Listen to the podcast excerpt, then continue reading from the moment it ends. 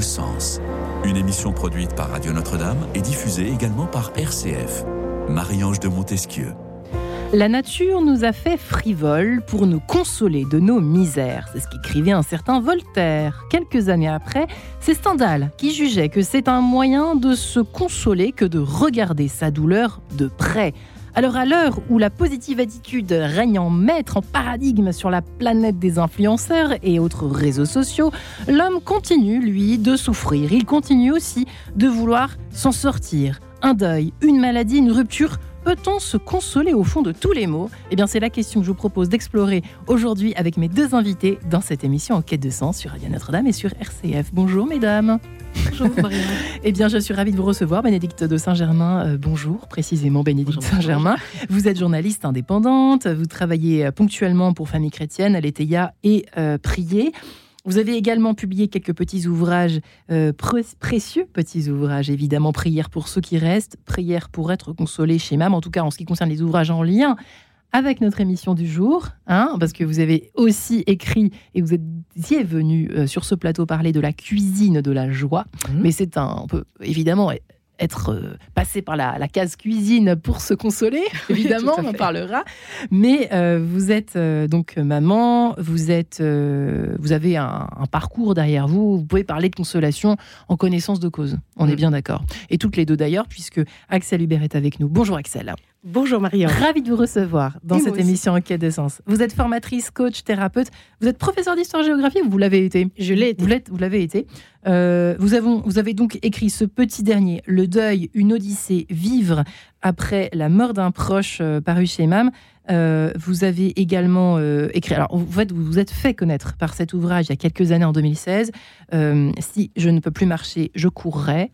Euh, alors évidemment, votre parcours, on peut se dire, mais comment elle, comment elle s'en est Est-ce qu'on peut s'en remettre de ce que vous avez vécu? En rappelant évidemment aux auditeurs ce que vous avez vécu. Ça a commencé par un, deuil qui s'est annoncé après de, la, de votre mari, qui s'est annoncé après une longue période de maladie. C'est bien cela? Oui. Et on s'en remet tout ça. On s'en remet vraiment. Alors ça, c'est euh, la question. Euh, moi, je crois que oui, on peut s'en remettre. Euh, moi, je m'en suis remise. Maintenant, la cicatrice, elle est toujours là, bien sûr. Euh, s'en remettre, se consoler, ça ne veut certainement pas dire oublier, effacer tous les souvenirs, effacer toute, toute l'histoire et tout ce qui a été vécu. Pas du tout. Une des grandes leçons pour moi de tout ce que j'ai vécu, c'est de, comprendre et d'expérimenter qu'on peut à la fois vivre des choses difficiles et vivre la souffrance et à la fois vivre euh, la joie, le bonheur et que les deux coexistent et continuent à coexister et c'est pas un coup l'un, euh, un coup l'autre, c'est les deux ensemble. C'est pas un coup l'un, un coup l'autre. Non, je crois pas. Je crois que c'est les deux ensemble. Alors, euh, il y a des moments où on est plus, un peu plus dans la joie et le bonheur, et peut-être des moments où la tristesse va émerger plus fortement. Bien sûr, mais les deux vont coexister. Euh, et, c'est ça qui fait qu'on s'en sort aussi. Euh, j'aime bien l'image du jeu de cartes. J'en parle dans mon livre, euh, Le deuil, une odyssée. Quand, quand, vous jouez à la bataille, mais c'est valable au bridge ou au tarot, eh vous, avez, des, vous allez avoir des bonnes cartes et des mauvaises cartes au sein de la même main. Alors, plus ou moins. les bonnes cartes, je les appelle les waouh. Les mauvaises cartes sont les burks. Et puis, il y a les bofs. Voilà, les cartes un peu. Un peu tiède. Ouais, c'est ça, un peu tiède. En fait, l'idée pour, euh, pour, euh, pour être heureux, c'est d'aller. Euh, c'est d'accepter qu'on a des mauvaises cartes et d'aller regarder aussi ces bonnes cartes. Donc, c'est en fait, c'est une question de focalisation. Sur quoi je me focalise? Sur, sur quoi je vais me concentrer? Je vais voir que, bah oui, j'ai des mauvaises cartes, ça pique, ça gratte, j'ai des deux de pique, ça fait mal. Et c'est une réalité que ça fait mal et que ça peut continuer à faire mal encore longtemps. Mais l'objectif, c'est de remettre de la vie, en fait, autour de ma souffrance, autour de ma peine, et de voir qu'il y a des choses qui me font du bien, que ouais, bah, j'ai ces, ces cartes euh, waouh. Est-ce que vous faites partie de ces personnes, on va demander à Bénédicte Saint-Germain bien sûr ce qu'elle en pense, euh, qui maudissent ce terme de soit positif, soit positif Est-ce qu'il n'y a, pas rien de pire? Ou au contraire, est-ce que vous vous y retrouvez là-dedans? Bah, En fait, moi, de manière générale, je n'aime pas les injonctions. Je, crois que pas grand monde ne va aimer les injonctions. C'est souvent assez insupportable. Fais ci, fais pas ça, ou fais pas ci et fais comme ça. mais c'est plutôt une invitation. En fait. Si vous le tournez en invitation, c'est déjà d'accueillir qu'est-ce qu'il y a de difficile. Euh, moi, j'ai toute une partie dans ce livre euh, sur, euh, sur les ressources. Une des grandes ressources dans l'épreuve, et donc dans l'épreuve aussi de la, de, de, la, de la souffrance, et comment je vais chercher la consolation, c'est de descendre, moi j'appelle ça, dans sa cabane intérieure, pour aller regarder qu'est-ce qui fait mal. Et la personne qui vous dit soit positif, et eh ben en fait, elle, elle, elle va. Elle veut pas voir. Elle veut pas voir. Donc, pour me consoler, j'ai d'abord besoin d'aller conscientiser. Je peux pas me consoler si je vais pas déjà conscientiser. Vous dites qu'il y a une part inconsciente. On en parlera dans cette émission. On va d'abord adresser la parole à, à, Bénédicte de Saint-Germain. Euh, est-ce que vous partagez cette définition de la, de au fond, de la consolation, d'une certaine façon, euh, Bénédicte de Saint-Germain? Oui, alors plusieurs choses. Euh, sur la consolation, justement, je trouve que parfois les, les autres sont pas sont pas sont pas d'une très grande aide là. On est d'accord. Euh, hein. Écoute, ça fait un an qu'il est mort, tourne la page. Mais c'est euh, as perdu un enfant, t'en auras d'autres. Euh, tu viens de rompre avec ta petite copine. Écoute, une de perdue, dix heures retrouvées. Allez. Bon, euh, c'est chaud quand même. À cheval. Hein. Et en fait, ce que vous montrez très bien, c'est que le, le ressort de la consolation, il est quand même en nous même si les autres, ils peuvent être des ressources, justement, des, des appuis pour, pour avancer. Mais euh, en fait, il faut accepter d'une part de voir sa douleur, et c'est dur, ça fait très très mal, et puis d'autre part de voir euh, en nous où sont les forces de vie, les, les activer, les, les... Bon, mais, mais, mais c'est dur, quoi. Quand on est dans le tsunami, euh, sous la, dans, dans l'épreuve, roulé par les, par les rouleaux, là, c'est quand même compliqué. Et là, j'aime beaucoup ce que vous dites dans votre livre. Vous analysez bien toutes les émotions qui peuvent complètement euh, nous tourne boulot, tourne boulet. et en fait, euh, et en fait, faut savoir, voilà, sous, le, sous cette surface de l'eau qui s'agite, aller voir euh, les eaux calmes du fond et puis et puis qui est là au fond en fait hein, c'est que le Seigneur est là que Marie est là etc pourquoi cet acharnement sur la consolation? C'est vous qui avez des non mais c'est vrai que ça fait c'est incroyable. Vous avez publié quand même deux ouvrages qui se ressemblent un peu oui oui effectivement le premier c'était prière pour ceux qui restent euh, donc qui s'adressait surtout aux personnes qui avaient perdu quelqu'un. Et le deuxième sur la consolation, c'est l'éditeur qui m'a demandé de continuer dans cette dans cette veine. En plus, c'est super à la mode et ça fait tout à fait partie. Vous trouvez vous oui, Consolation, c'est la mode. ah oui, oui, entre le oui, entre le ah, dans la euh, catosphère peut-être plus. Parce que dans ah, le monde. Si Christophe André a écrit un bouquin. C'est plus la résilience. C'est vrai. Christophe André a écrit un livre, c'est vrai. Ah ouais. Et, euh, et, d'ailleurs, et qui a le mérite de montrer toutes les ressources qu'on peut avoir en nous, euh, euh, et d'ailleurs autour de nous aussi, pour, pour avancer. Et, alors, et la consolation, ce que, c'est, ce que j'aime beaucoup, c'est que la consolation, en fait, c'est un chemin. Ça te montre que quand tu, tu, vis une épreuve, la vie ne s'arrête pas. Elle sera, d'accord, plus jamais comme avant. Ouais.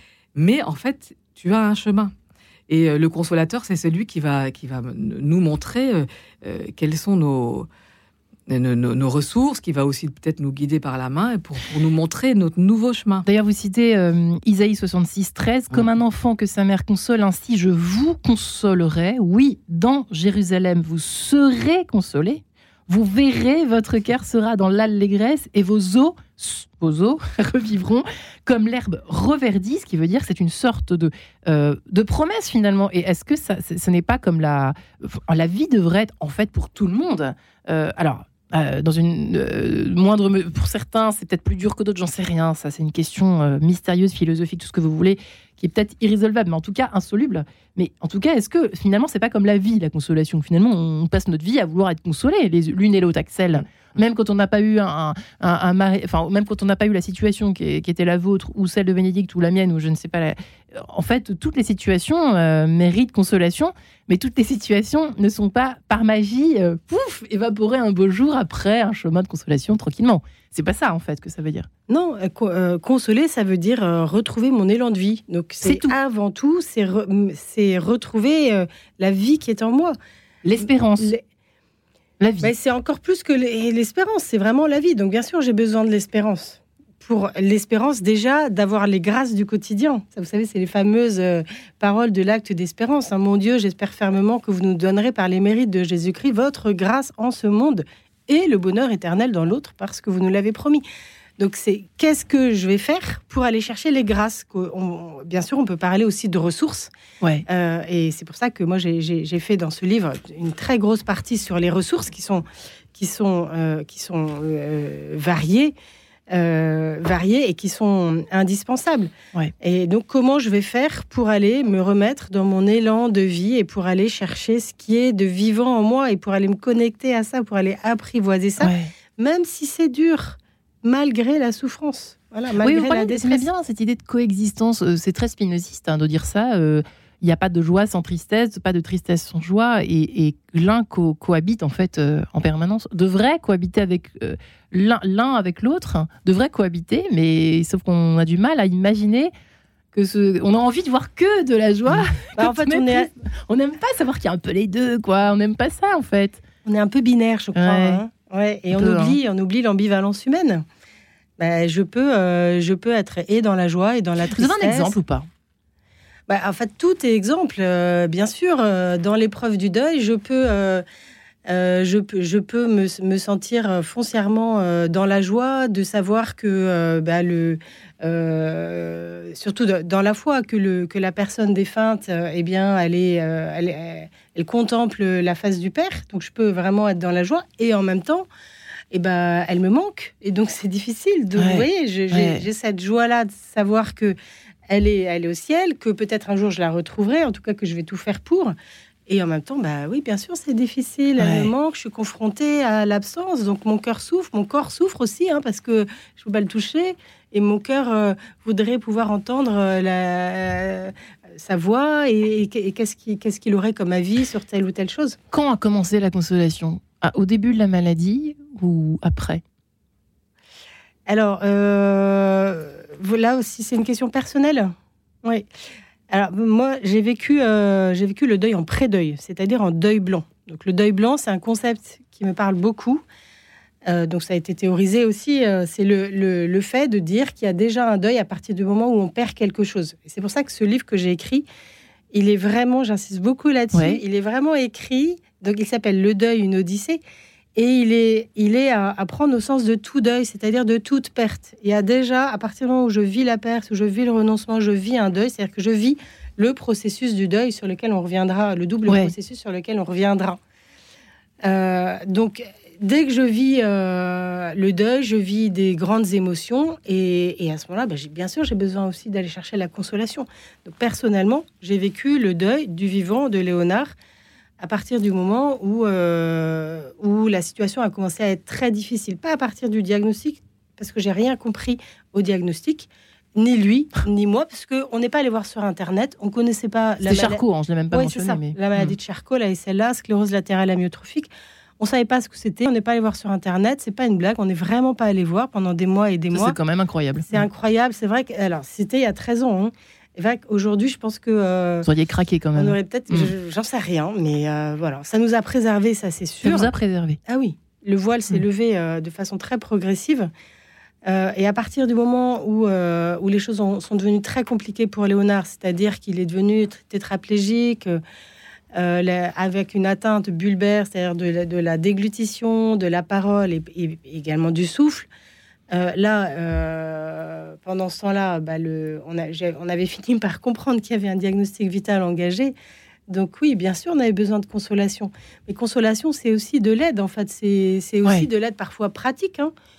Euh, bien sûr qu'on a besoin que le voisin ou la bonne copine, le, le, frère, la sœur sonne à la porte avec un bon plat pour le, pour le dîner ou un bouquet de fleurs. Et oui, Dieu ne suffit pas. La prière, j'allais demander après euh, cette petite trêve musicale, si vous permettez, mesdames, à, Bénédicte, au fond, vous qui avez écrit ces, prières pour ceux qui restent, et puis une, une, consolation toute spirituelle, mais ça commence par quelque chose de bien terrestre quand même. Les hmm. premières consolations dont on a besoin, dont on a soif, lorsque l'on souffre, pour une raison ou pour une autre, encore une fois, et merci d'avoir écrit cet ouvrage qui s'adresse non pas seulement à des personnes qui ont perdu quelqu'un, euh, mais à toutes les formes de vie euh, auxquels on a, on a par exemple renoncé, le deuil d'une vie d'avant, de quelque chose d'avant, d'un temps béni avec la nostalgie, tout ça, on va en parler. Évidemment, on va continuer d'en parler juste après cette petite trêve, cette petite valse. Soyons un peu légères et légers. Cette valse numéro 6, opus 64, numéro 1 de Chopin. À tout de suite. En quête de sens, une émission produite par Radio Notre-Dame et diffusée également par RCF.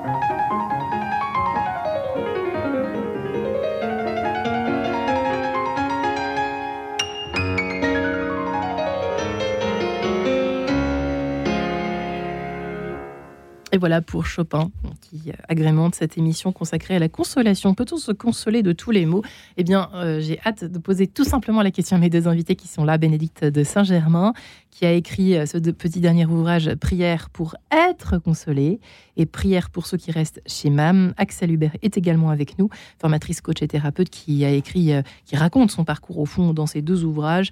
Donc, le petit dernier, Le deuil, une odyssée, vivre après la mort d'un proche euh, qui est paru chez MAM.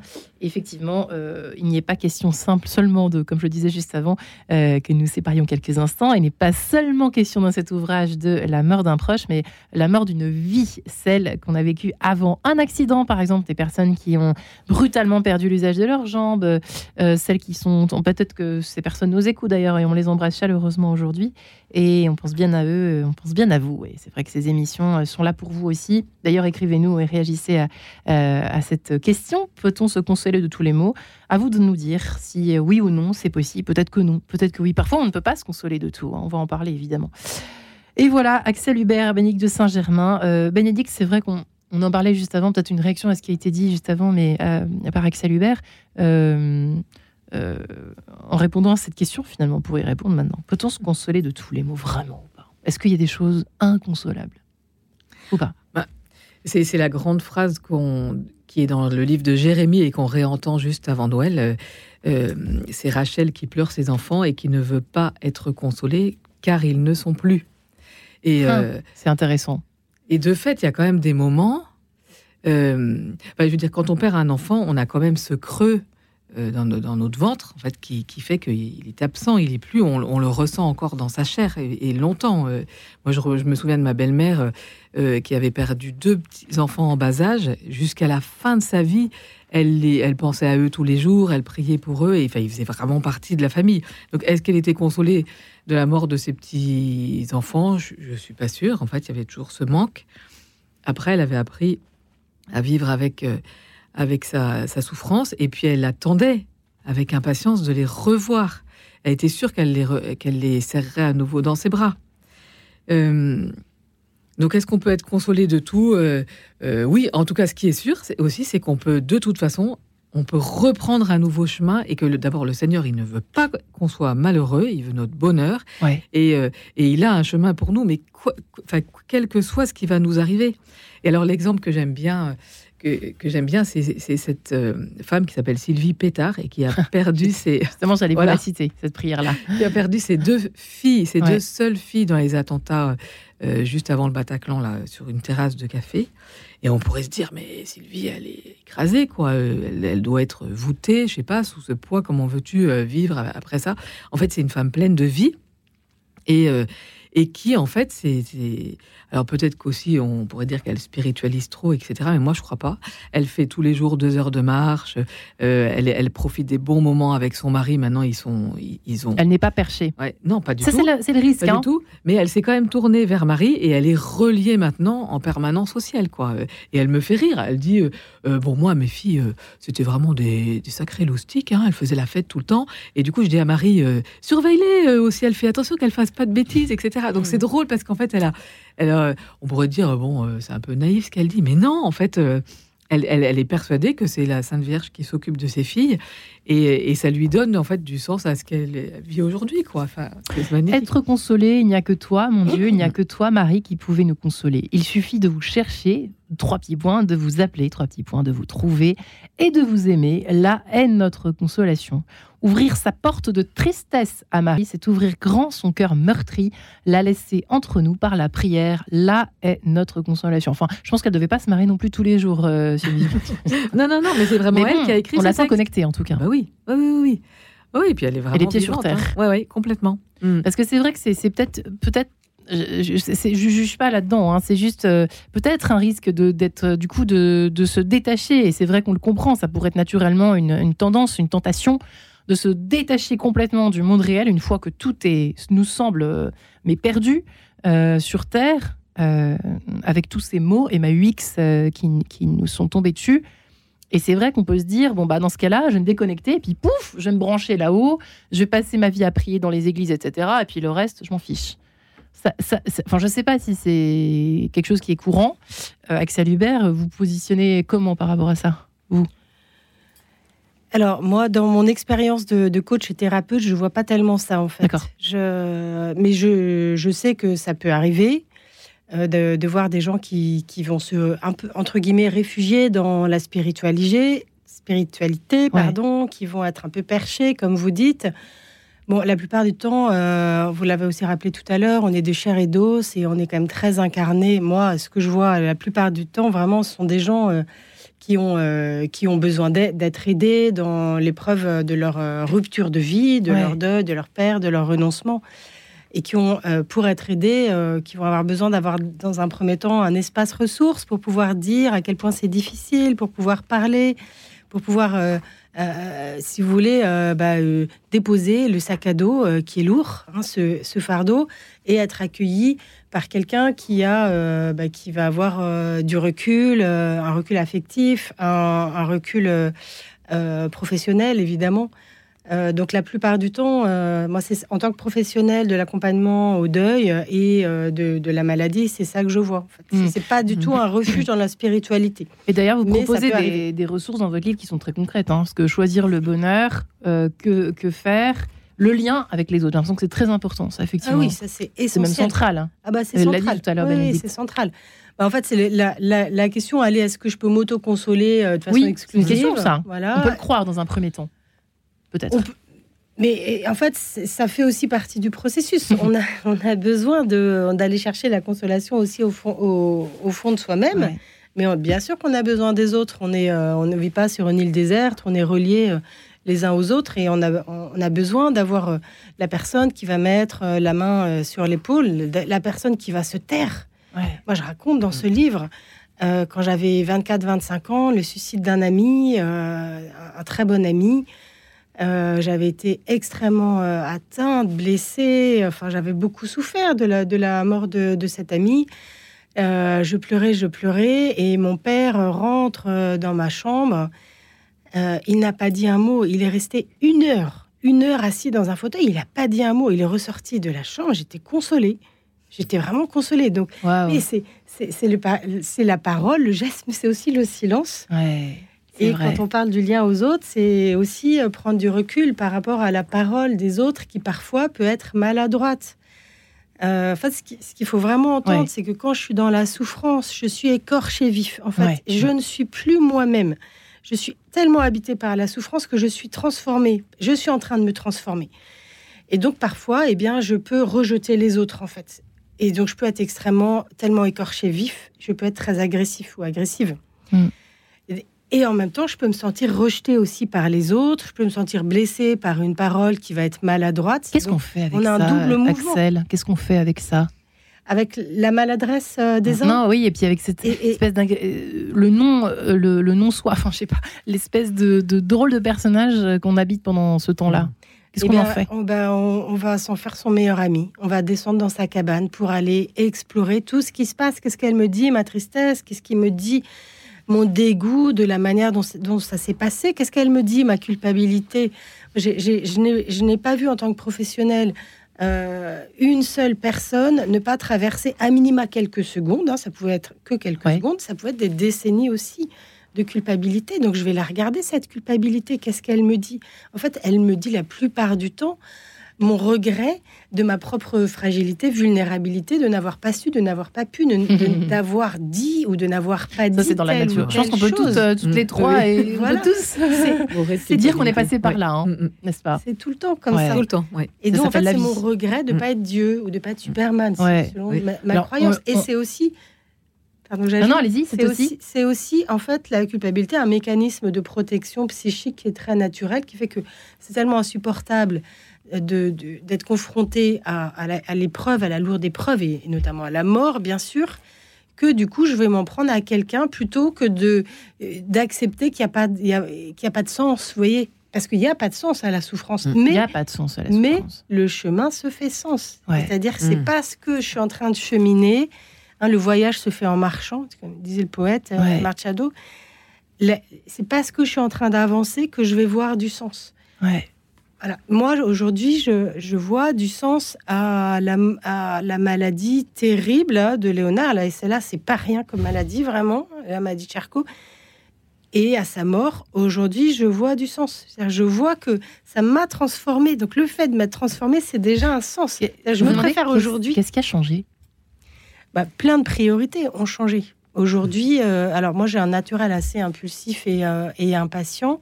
Je reste avec euh, ce naturel-là, mais j'ai progressé. J'ai aussi progressé parce que Léonard, lui, était très patient. Léonard, c'est le prénom de mon mari. Donc, On a bien compris. Il est mort il y a dix ans. Et, euh, et en fait, dans l'épreuve du deuil, je réalise que certaines de ses qualités, eh bien, euh, il m'en a fait un, peu un, cadeau, si vous voulez, un héritage, une manière de voir les choses, une manière de rigoler, une manière d'être, de prendre les choses de manière beaucoup plus légère. Euh, c'était en plus quelqu'un d'assez drôle. Voilà, donc ça, si vous voulez, l'épreuve, elle transforme en ce sens.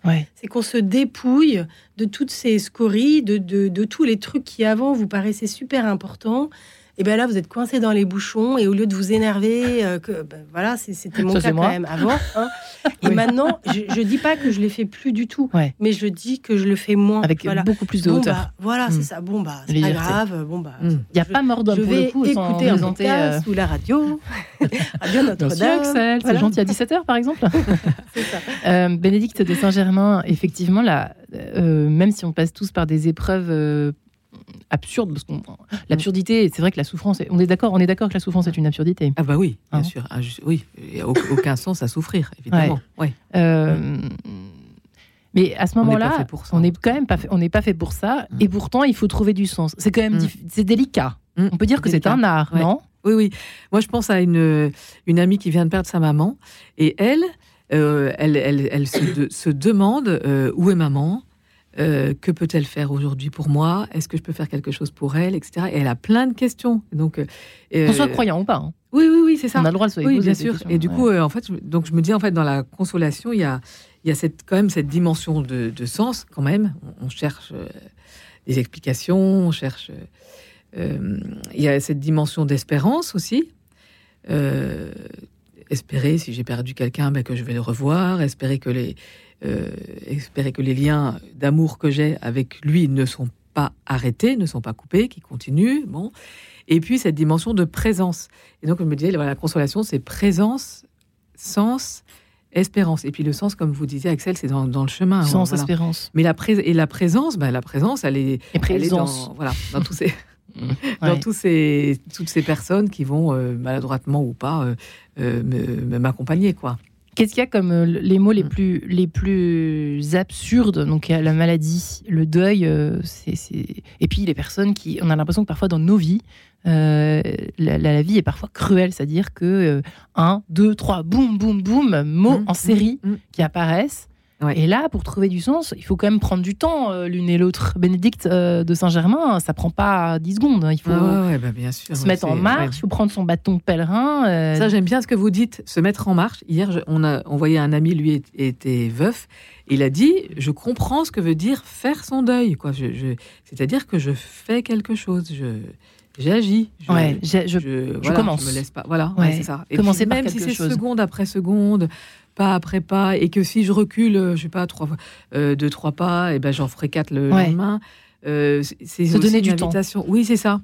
À la patience, euh, voilà, tout ce qu'on n'a pas aujourd'hui. Eh bien, demain sera parfait. Moi, j'y crois pas trop, mais Jean-Louis Aubert, apparemment, a l'air fort sûr de lui lorsqu'il chante à ça. Demain sera parfait, tout de suite. En quête de sens, une émission produite par Radio Notre-Dame et diffusée également par RCF.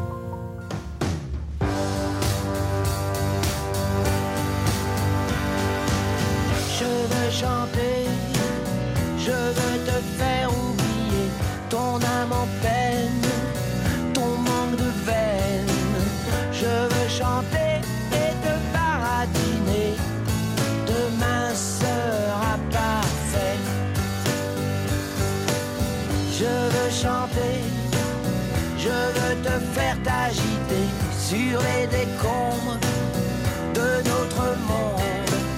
Je veux chanter et je veux te faire chanter. Demain, je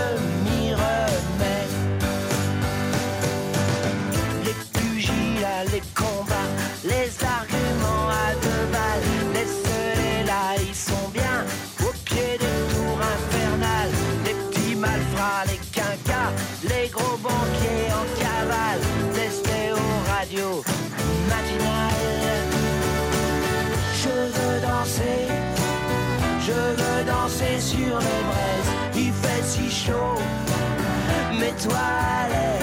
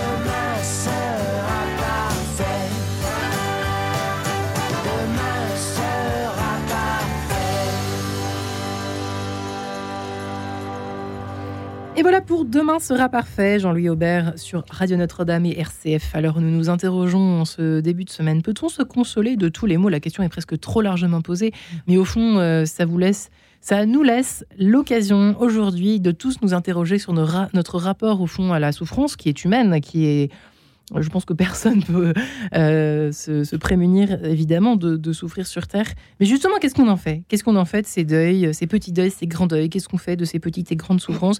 Eh bien, Bénédicte de Saint-Germain est ici pour en parler, avec ses prières pour être consolé euh, chez MAM, ainsi que Axel Hubert, qui euh, a perdu son mari il y a quelques années maintenant, qui a quatre enfants qui ont d'ailleurs écrit, on va en parler en, en dernière partie d'émission, dans cet ouvrage Le deuil, une odyssée, vivre après la mort d'un proche chez MAM. Et justement, vous parlez, Axel Hubert, des processus, du, double processus de deuil et de toute cette euh, partie, alors inconsciente au départ, puis consciente en euh, étape 2. Euh, C'est-à-dire qu'au début, c'est normal d'être sidéré, c'est normal d'être un peu dans le déni, c'est normal d'être épuisé, d'être dissonant, d'être dans le non-sens. Et puis, tout à coup, il est l'heure de se mettre à cheval, de se mettre en route, comme vous voulez. Le deuil, des actions concrètes à réaliser. Euh, comment, comment on fait au début? Voilà, on est dans la sidération. Maintenant, on- il est temps de passer à l'étape 2. C'est comment ça se passe en fait?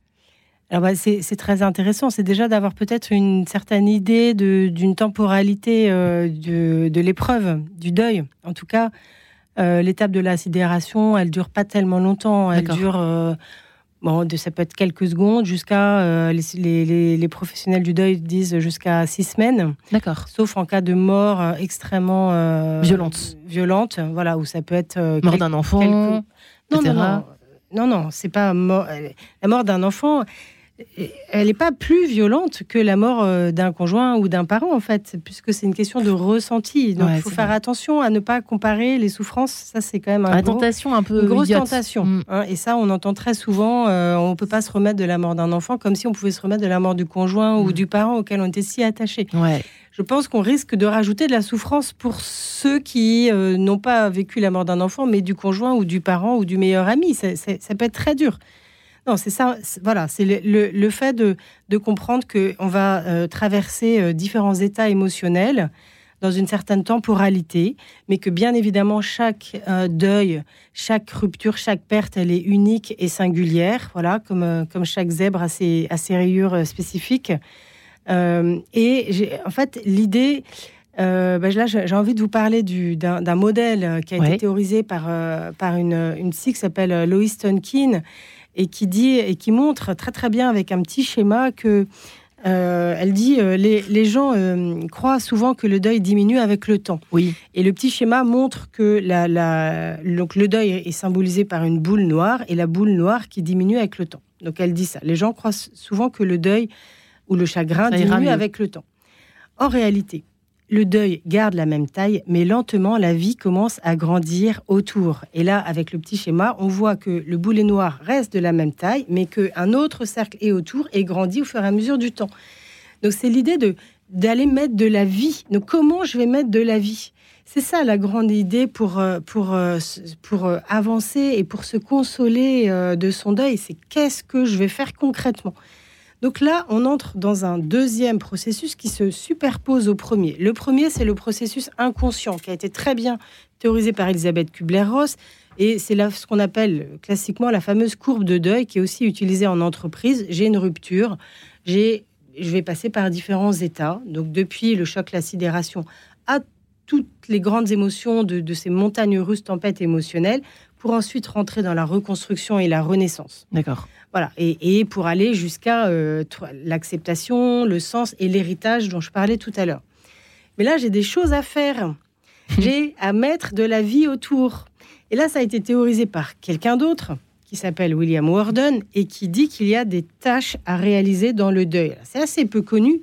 Autant la courbe du deuil d'Elisabeth Kubler-Ross est très connue, ce processus inconscient qui me fait traverser ces différents états émotionnels de choc à la déconstruction et à la reconstruction.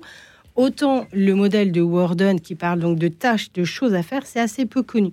Et c'est pour ça que moi j'ai eu aussi euh, très envie de d'écrire ce livre pour qu'il soit aidant pour le plus grand nombre, à la fois pour ceux qui vivent le deuil au sens propre, mais également pour tous les autres, puisque le processus, comme on le disait avec Bénédicte de Saint-Germain, il est le même. Le processus dans les ressources à aller chercher, c'est la même chose. Donc concrètement, eh bien, peut-être la première chose quand je suis dans l'épreuve à faire, eh bien, c'est de consentir à la réalité. Hmm. Alors moi, j'ai beaucoup cherché, mais comment on fait pour accepter, pour consentir, accepter, quoi. juste Mm. accepter? De même que quand j'étais euh, quand j'étais célibataire, je me disais, mais comment on sait quand c'est la bonne, qu'on rencontre la bonne personne Vous voyez, on voulait... Là, mais comment je fais concrètement de manière très pragmatique? Donc moi, je propose une ressource euh, que, je, que je propose notamment euh, en, cabinet de, coaching et de thérapie et que je trouve très efficace. Voilà, ça se fait pas n'importe quand, n'importe comment. Il vaut mieux le faire euh, soit en étant accompagné par quelqu'un soit un ami, soit un professionnel, c'est le fait de dire au revoir. Et c'est pour ça que hmm. les rituels sont tellement importants. Même dire au revoir à la vie d'avant, quand c'est le cas, puisque vous expliquez. à, sa, santé, on pourrait dire. Au revoir à, la santé d'avant. Dire au revoir à ce qui est perdu. La petite fille qui vient de perdre son insigne de la deuxième étoile. Je dis, je raconte cette histoire parce que j'avais assisté à la scène. Vous êtes sur les pistes, vous voyez la petite fille, elle a, hmm. elle a eu deux heures plus tôt euh, sa, deuxième étoile. sa deuxième étoile et elle l'a perdue et elle est dans tous ses états. Donc, bien sûr, dans ce cas-là, on peut chercher à la retrouver, ce qui n'est pas possible dans le cas du deuil. Hein, on est d'accord. Il y a des mmh. choses, mmh. Euh, voilà, sur lesquelles on ne peut pas revenir. Mmh. réparer. Là, on peut peut-être réparer, mais si on ne la retrouve pas, elle est perdue dans, voilà, loin sur une autre piste. Bah, j'ai à dire au revoir. J'ai à dire au revoir au la personne amputée, à la jambe qui a été perdue, la celle qui divorce, et eh bien à sa, à, sa relation, à son conjoint, à sa vie d'avant. Je me suis engueulée avec ma meilleure amie, ben, j'ai dit et, et j'ai tout fait pour euh, restaurer la, mm. relation, ça n'a pas marché. Il y a un moment où je fais le deuil de la relation, donc je dis au revoir. Et donc ça, on peut aussi le faire de façon euh, assez symbolique, assez ritualisée. Et on a besoin de tous ces rituels. Et, et bien évidemment, ô combien dans l'épreuve du deuil, on a besoin de dire au revoir, on a besoin aussi euh, de dire euh, tous les petits mots euh, tellement importants dans l'épreuve de la séparation, les merci, les je t'aime, les pardons, les s'il te plaît, est-ce que tu peux, depuis là où tu es, agir pour moi En fait, mesdames, ce qui rend le plus malheureux, c'est de rester dans la frustration. Est-ce qu'on pourrait dire ça comme ça, Bénédicte de Saint-Germain, à votre avis? De rester justement sur le non-acceptation, la non-acceptation dont vient d'évoquer, et je pense que c'est un point essentiel, Axel, à l'instant, voyez, de rester figé sur euh, le regret, le remords, la culpabilité, donc, euh, et donc la frustration de ne pas euh, accepter en fait ce qui est. Mais oui, parce que c'est pas du tout un chemin de vie, c'est complètement sclérosant. alors qu'on passe par ces étapes, c'est tout à fait normal, mais, mais en fait, et puis on, on, devient, si on reste bloqué sur ces, ces, émotions euh, négatives, en fait, puis on devient invivable pour l'entourage. Et quand on a, quand on a euh, euh, des enfants avec soi, etc., on, a une responsabilité. Hein. Et justement, parlons-en des enfants.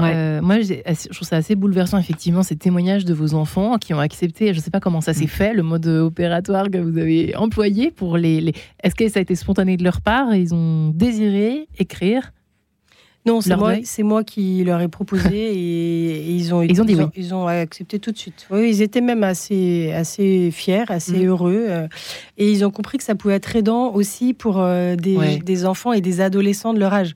Parce que mes l'aîné de mes enfants avait 9 ans et demi à la mort de son papa. Gaëtan Non, c'est Mayalène. Mayalène.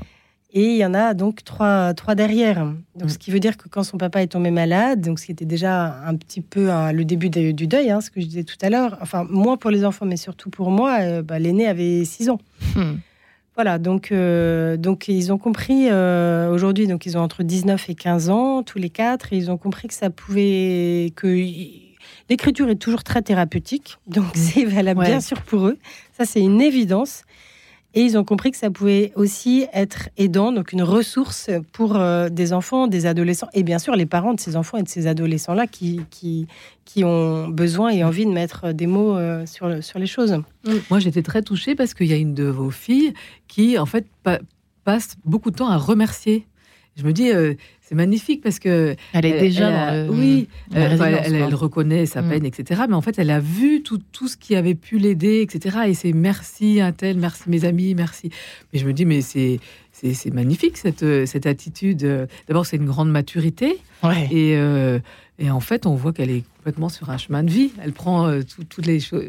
Oui, en fait, chaque enfant a vraiment sa façon euh, de, de gérer ses souffrances, bah, mm. comme nous, nous, tous, en fait. C'est ça qui est intéressant d'une certaine façon, c'est qu'on peut puiser les ressources qui nous parlent dans, dans tous ces témoignages. C'est presque le, petit coin précieux de votre ouvrage, euh, mm. cher Axel. Alors, par exemple, Gaëtan, moi j'aime beaucoup sa façon de raconter parce que je m'appelle Gaëtan, j'ai bientôt 18 ans et mon père est mort depuis presque 10 ans.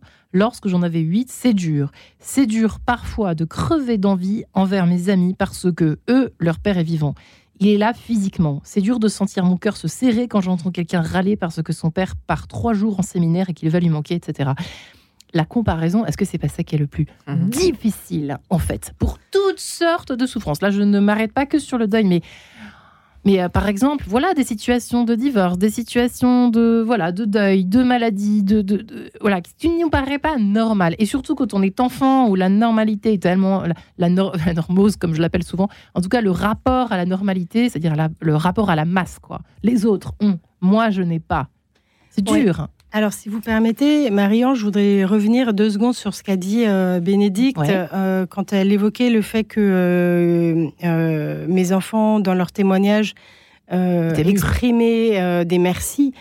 Là, vous venez de lire un extrait de la postface écrite par ma deuxième fille Gaëtane. Elle commence par une litanie de c'est dur. Et je crois que c'est d'abord important pour pouvoir consoler la personne de lui permettre d'exprimer à quel point c'est dur. Donc les rancœurs, les regrets, les ressentiments, les remords, voilà, moi j'appelle ça les quatre R. Ils Les ont quand R. même besoin d'être exprimés ces quatre R. Mm, mm. Je peux pas, je peux pas me consoler si je les sors pas. Enfin, vous voyez, donc c'est ça, se descendre dans sa cabane. Ben oui, il y a, un, Merci, il c'est y a après. un temps pour la plainte. Il y a un temps et, et il faut quand même l'entendre. C'est trop facile de dire bon, arrête de te plaindre. Hum. Il faut quand même les entendre et les sortir ces plaintes. Et après vient effectivement le temps, mais le temps, il se fait pas tout seul. C'est d'ailleurs, elle, en- elle en parle aussi beaucoup. elle- enfin, mes enfants en parlent aussi beaucoup de cette ressource de la volonté. Donc, j'ai besoin d'aller chercher au fond de moi-même euh, ces ressources, ces ressources-là et de décider. Je crois que c'est clé. Parfois, ça peut paraître insupportable à la personne qui est très, vraiment, euh, très dans la souffrance et dans la peine d'entendre parler de volonté. Ouais. Et, et pourtant, et pourtant, Et euh, pourtant. on a, en fait, euh, c'est c'est, à elle aussi de se mobiliser pour être actrice de sa, de sa transformation. On, on parlait tout à l'heure de la transformation. J'ai à aller chercher des choses. Et si j'y vais pas, eh ben, je peux rester quand même euh, bloquée dans ma courbe du deuil, dans la phase descendante, un bon moment. Et le bon moment, et moi j'ai vu des gens, j'ai accompagné des gens, ça pouvait être des décennies. Mm. Donc euh, oui, j'ai besoin, et parfois j'ai besoin de l'aide des, des autres pour aller, euh, pour aller me connecter, pour aller les, les chercher, ces ressources-là. Et, Vous et- dites que les autres est un regard euh, bienveillant, euh, plus que ça même, enfin je- presque enfin, amical, mais au, au noble sens du terme. Oui, et Ça pourvu qu'il n'entre pas dans la comparaison. Donc là, je fais le lien avec ce qui était votre question. En fait, on, re- on arrive là-dessus. Effectivement, euh, c'est toujours une tentation de comparer les souffrances. Ouais. Euh, moi, j'aime beaucoup euh, le film Coup de foudre à Notting Hill. Il y a une scène euh, qui est euh, une scène culte où euh, ils sont, à- les héros sont à table, ils comparent leurs souffrances et euh, et, et, voilà de façon très très drôle. Et ben, ça marche pas comme ça en fait. Si je veux pouvoir me sortir de ma souffrance, j'ai pas à comparer le poids de la souffrance. Mm. Quoi, 2 kilos ou 3 cm bien tassés C'est pas du tout consolant, C'est pas du tout consolant. Oui, oui. C'est Mm. terrible. C'est insupportable. Oui.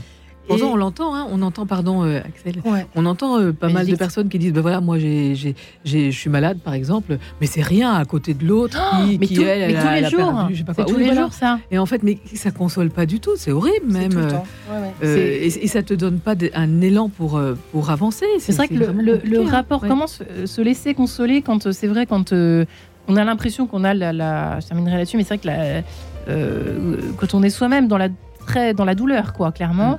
Et euh, on ne voit que ce que les autres ont et pas nous en fait à ce Mm. moment-là. On dit ah mais c'est tellement dur parce que ah il a- mais comme Gaëtan le fait d'ailleurs au départ, les autres euh, les autres ont un père normal qui part. Enfin vous voyez c'est quand même Mm. euh, c'est normal de passer par là. Mmh, bien sûr, ah ouais. Voilà. Oui, il y a un, un- un portrait robot que vous avez fait dans votre livre, Axel, qui m'a beaucoup euh, marqué. C'est la, la personne qui.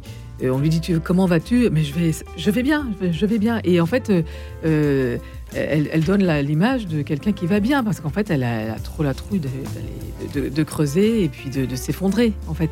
Eh bien, laissez-vous consoler. Moi, j'ai envie de vous dire ça. Et, Et les- euh, et mettez-vous en chemin, n'est-ce pas Mhm. Axel Hubert, merci Bénédicte de Saint-Germain. Et votre ouvrage Prière pour être consolé chez Mam Axel Hubert, merci infiniment également. Le deuil, une odyssée, vivre après la mort d'un proche chez Mam également. Merci mesdames. Et continuez de, vous consoler.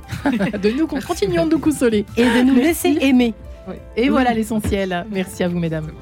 Merci. Marie-Ange.